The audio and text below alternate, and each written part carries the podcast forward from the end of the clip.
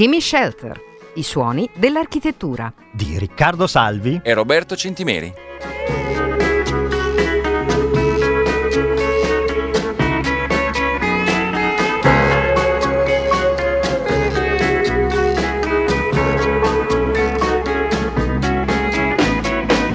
Un riparo almeno radiofonico per questi tempi complicati e noi si resiste come neanche Leonida alle Termopili. Gimme Shelter cerca i suoni dell'architettura in prima battuta in FM oppure online tutti i mercoledì dalle 22 alle 22.30 qui da Radio Popolare. Io sono Roberto Centimeri. E io sono Riccardo Salvi e questa puntata si apre con le tracce di una musica nature punk impostata mentre l'incredibile sta accadendo sul tema non solo della sopravvivenza Ispirata dai Clash, Alinda Segarra, durante la pandemia, ha scelto il suo nome d'arte e ha inciso il suo primo album, Hurray for the Reef Ref.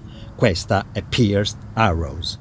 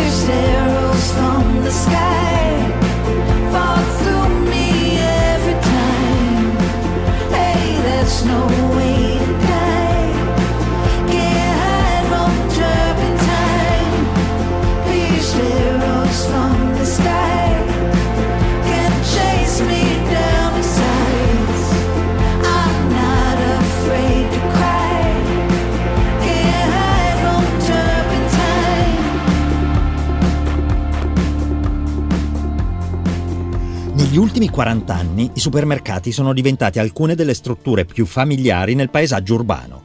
La vendita al dettaglio su larga scala ha avuto un enorme impatto, non solo sui modelli di comportamento, l'approccio al consumo, lo stile di vita, ma anche sul panorama della città. In molti casi hanno anche avuto un'influenza sostanziale sullo sviluppo di nuovi sistemi stradali e la realizzazione dei relativi parcheggi. Nonostante la presenza diffusa di queste strutture, non è vasta la letteratura che descrive e analizza la progettazione architettonica di questi edifici. Ed è altrettanto limitato il numero di studi professionali che si sono occupati di progettare supermercati. In poche parole, il tema è piuttosto trascurato e sottovalutato. Questo probabilmente a causa della natura esclusivamente commerciale e soprattutto rivolta alla distribuzione di massa di prodotti estranei allo scintillante mondo del lusso e della moda. Con una storia poco seducente, l'architettura dei supermercati è rimasta incastrata in mezzo a due zone d'ombra, che oscillano tra la ricerca di edifici a effetto, vedi i supermercati di site di cui abbiamo parlato qualche settimana fa, e lo scatolone anonimo. Il progetto del supermercato infatti non è percepito come appartenente a un ambito dignitoso, e forse tutto questo ha origine nei primordi della critica architettonica, quando Nikolaus Pevsner, nella sua influente introduzione a An Outline of European Architecture, pubblicato per la prima volta nel 1943, descrive una cattedrale come vera e propria architettura, mentre una rimessa di biciclette come un mero edificio. Di anonimi scatoloni costruiti in modo precario sono pieni gli Stati Uniti d'America. Sono il contorno della vita creativa dei luoghi. Ci devi vivere o almeno passare da lì per assorbirne l'effetto. A Seattle, tra la fine degli anni 60 e l'inizio degli anni 70, non si sapeva bene cosa aspettarsi. Ogni epoca ha le sue difficoltà che sembrano insormontabili. C'era anche qualche certezza. Era il tempo dove un gallone di benzina che ricordiamo essere poco più di 3 litri costava ben 27 centesimi. Amazon e Microsoft ancora non avevano iniziato a conquistare il mondo. I locali proponevano soul food, che per brevità potremmo definire cucina afroamericana. I dischi di James Marshall, detto Jimi Hendrix, suonavano da KYAC, la stazione radio che dettava la linea. In almeno 20 club di musica dal vivo si suonava funk miscelato al soul, declinato tra mille eccezioni che neanche gli imparisillabi della terza ne hanno così tante. Sembra ci si divertisse molto anche nel vestire, tra improbabili tacchi fluo, tute di strassa rossi e cappelli enormi. Se guardate alcune copertine, soprattutto quelle di Sly Stone, non vi chiederete più da dove tuttora attingano idee alcuni stilisti. Un film su tutti per recuperare le estetiche del tempo è sicuramente Foxy Brown con Pam Greer, indicata da Quentin Tarantino come la prima star al femminile del cinema d'azione e un disco in cima alla lista per ascoltare il suono di quell'epoca è Black on White Affair.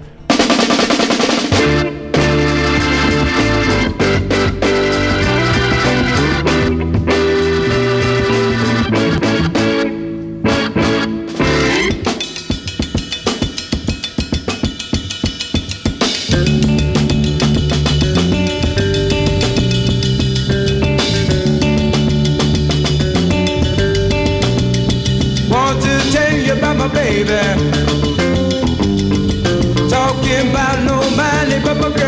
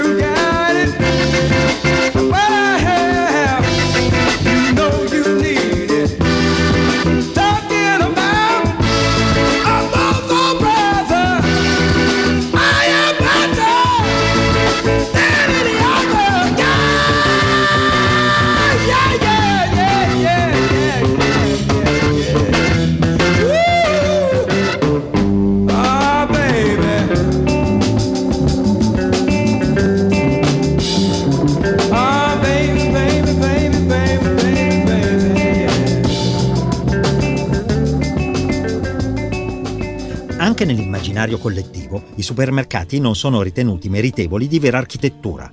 E infatti nella maggior parte dei casi si tratta di capannoni di cui nessuno si scandalizza. Tuttavia, anche il capannone potrebbe avere una sua dignità, come hanno cercato di dimostrare Robert Venturi o Martin Poli nel suo libro Terminal Architecture del 1998. Il tema è evidentemente sdrucciolevole, non attiene solo all'architettura in senso proprio, ma coinvolge altre discipline come la psicologia, l'antropologia, la sociologia e l'economia. A partire dagli anni 70 la vendita al dettaglio nei supermercati diventa un ciclope complesso e in rapido sviluppo. Però, nonostante il grande successo di queste strutture, che hanno fin da subito attratto un gran numero di consumatori, il contributo dell'architettura è stato modesto e soprattutto non adeguatamente studiato. Si potrebbe dire che uno degli scopi dell'architettura dei supermercati sia quello di far sì che l'edificio sembri composto dai prodotti che vende e quindi il contenuto neghi il contenitore. Tutto ciò si percepisce anche nelle poche immagini fotografiche dei primi supermercati, piuttosto rare e difficili da trovare. Per lo più si tratta di immagini aziendali che non documentano lo sviluppo del linguaggio architettonico, ma hanno la funzione di catalogare i punti vendita. Sono immagini pensate per comunicazioni di servizio, immagini che forniscono informazioni molto limitate sul vero ambiente e il funzionamento reale del negozio. Un anno dopo il libro di Pauli, nel 1999, si pubblicava Terror Twilight, quello che oltre a una breve reunion del 2000 sarebbe stato l'ultimo album dei Pavement e proprio quando si pensava che la band americana avesse davanti a sé una lunga carriera. Californiani senza molta voglia che si sa che da quelle parti c'è sempre di meglio da fare che non rinchiudersi in studio a registrare, orgogliosamente dediti al concetto di low-fi, bassa fedeltà termine con il quale si indicava un tipo di produzione musicale nella quale si possano distinguere gli elementi generalmente considerati imperfezioni di una registrazione o di un concerto, che al contrario diventano la struttura portante dell'estetica del pezzo. Distorsione armonica, calore analogico sono i manifesti dello stile, comprese le interferenze ambientali, i segnali audio degradati e gli strumenti male accordati, insomma tutto quel campionario di sonorità che parte approssimativamente dalla chitarra scordata di Queen Jane e transita per i colpi di tosse di Snoop Dogg. I puristi del genere pensano che l'utilizzo di un banco a 24 piste abbia in ultimo dirottato il gruppo verso un genere alternativo più alla moda, che poi ha portato allo sfascio, ma in rete i commenti più calzanti, almeno per questa trasmissione che ricerca una qualsiasi corrispondenza tra musica e architettura, si riferiscono a strutture sghembe e architetture musicali semplificate, ma nessun accenno a una qualsiasi pavimentazione.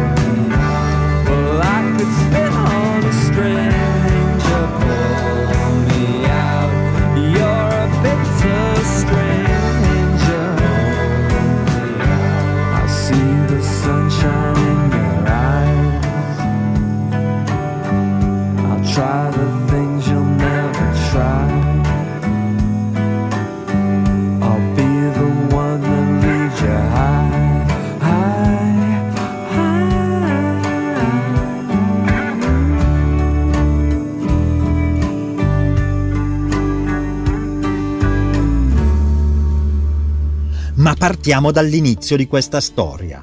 Gli antenati degli attuali supermercati possono essere rintracciati nelle fiere medievali e nei mercati di strada. Molti di questi mercati esistono ancora, sotto forma di mercati coperti o mercati rionali. Come in un mercato tradizionale, nel supermercato il cliente può curiosare liberamente, senza pressioni per l'acquisto. I primi esempi erano spesso adattati al piano terreno di abitazioni domestiche e il negoziante viveva sopra o dietro il punto vendita. Le insegne che pubblicizzavano merci o servizi erano come oggi fondamentali per l'identificazione dell'attività. E quando le attività iniziano ad avere successo, lo studio di dispositivi per attirare la clientela si moltiplica, inizialmente per mezzo di tentativi empirici di elaborazione di una strategia di marketing. I primi veri e propri precursori dei supermercati furono i negozi di alimentari, che fin dall'inizio hanno dedicato particolare attenzione alla pianificazione degli spazi e alla disposizione delle merci. Ovviamente queste strutture primigenie sorsero negli Stati Uniti, dove è germogliato il concetto di commercio self-service. Il primo vero e proprio supermercato è registrato come Clarence Saunders Piggly Wiggly, aperto nel mese di settembre del 1916 a Memphis, Tennessee. I clienti entravano e uscivano dal negozio attraverso un primordiale tornello e potevano servirsi da soli prendendo i prodotti alimentari preconfezionati direttamente dagli scaffali. A questo seguirono altri esperimenti. King Cullen aprì il suo primo negozio nel 1930 a Long Island. Otis e Dawson aprirono il supermercato Big Bear nel New Jersey nel 1932. Il punto di vendita era ospitato in una fabbrica di automobili convertita e forniva ai clienti l'innovativa possibilità di parcheggiare gratuitamente. Un grande supermercato musicale dove si parcheggia comodamente, si ascolta e si ristrutturano suoni e colori senza soluzioni di continuità.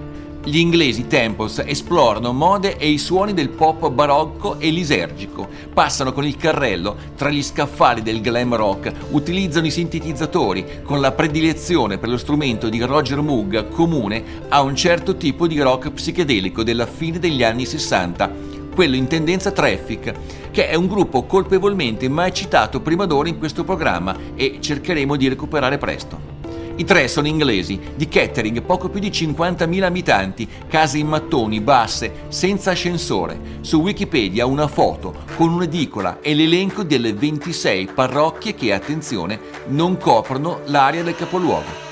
Nonostante questo, sembrano una band psichedelica della West Coast americana, che lì sì che ci sono i supermercati, a partire dal nome del gruppo per arrivare ai pezzi che sembrano titoli dei cupi romanzi di J.G. Ballard, lo scrittore inglese per alcuni vera guida della corrente cyberpunk, quella dell'abusato termine distopico. Una domanda non trova risposta se la risposta non viene messa in discussione.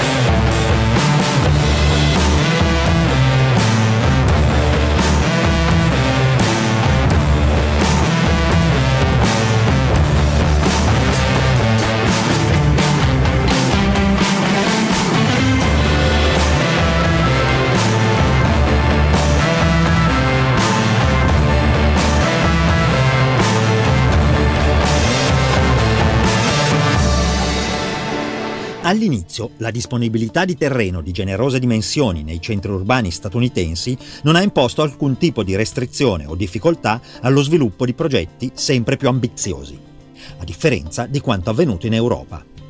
Questi primi progetti seguivano uno schema molto semplice, una segnaletica familiare, loghi aziendali e la possibilità per i clienti di vedere e studiare i prodotti già dalla strada, attraverso ampie vetrine.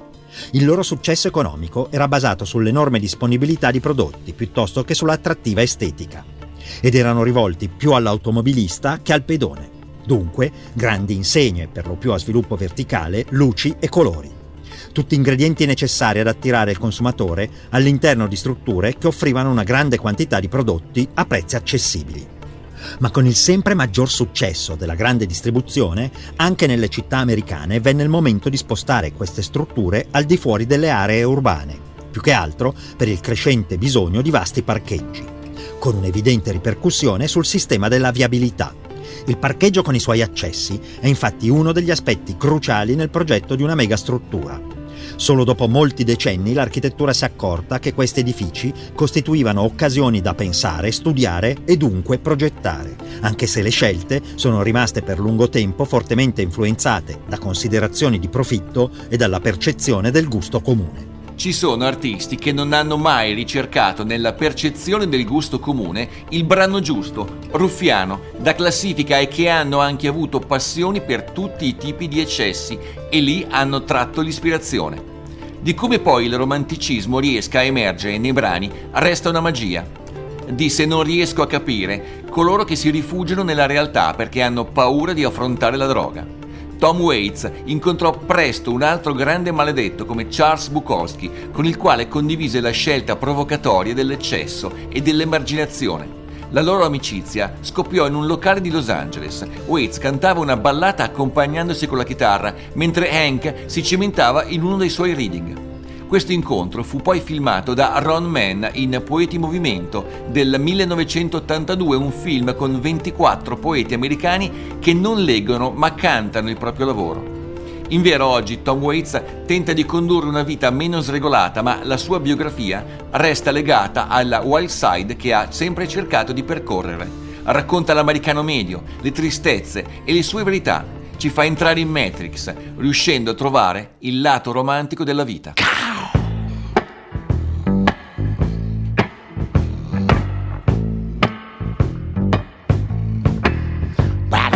if the poet didn't bring sweater. Nebraska never let you come back home. No Hollywood fine by the thrifty mart sign. Any night I'll be willing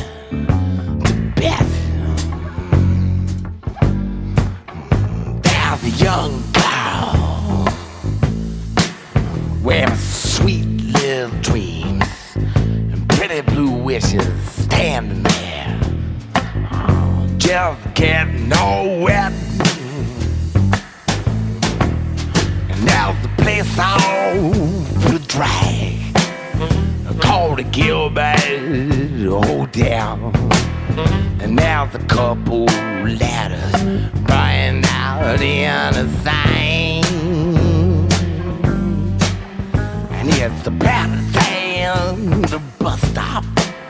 Oh, they do good business every time it rains.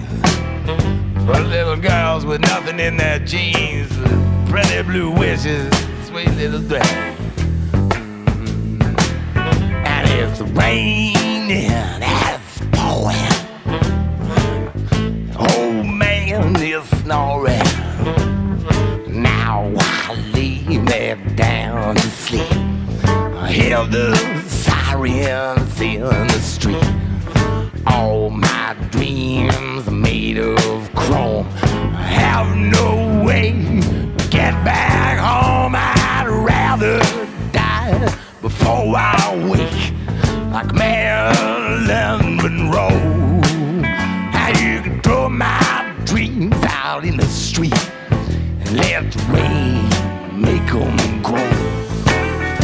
Termina qui questa puntata di Gimme Shelter.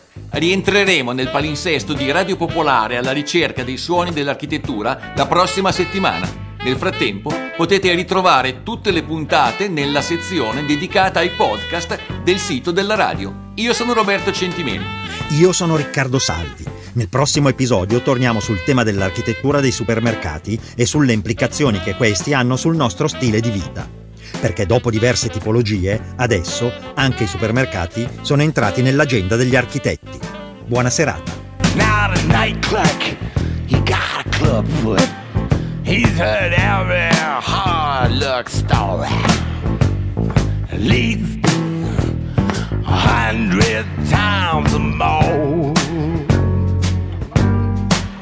He said, check out time is 10 a.m. And now just what it means. Go on up the stairs with your sweet little wishes, your pretty blue dreams. And if the rain and it's pouring, Hollywood's just fine. Swindle little girl out of her dreams. Another letter in a sign.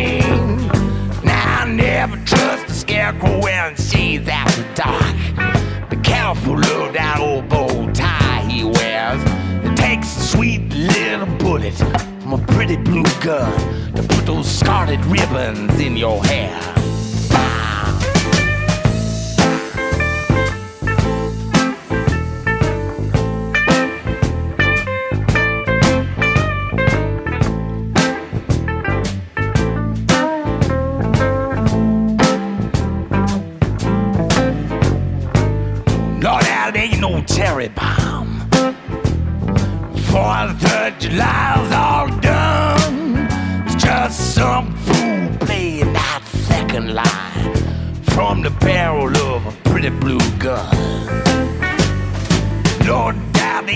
Cherry bomb. Of July's all done. That's some fool playing that second line from a barrel of a pretty blue gun.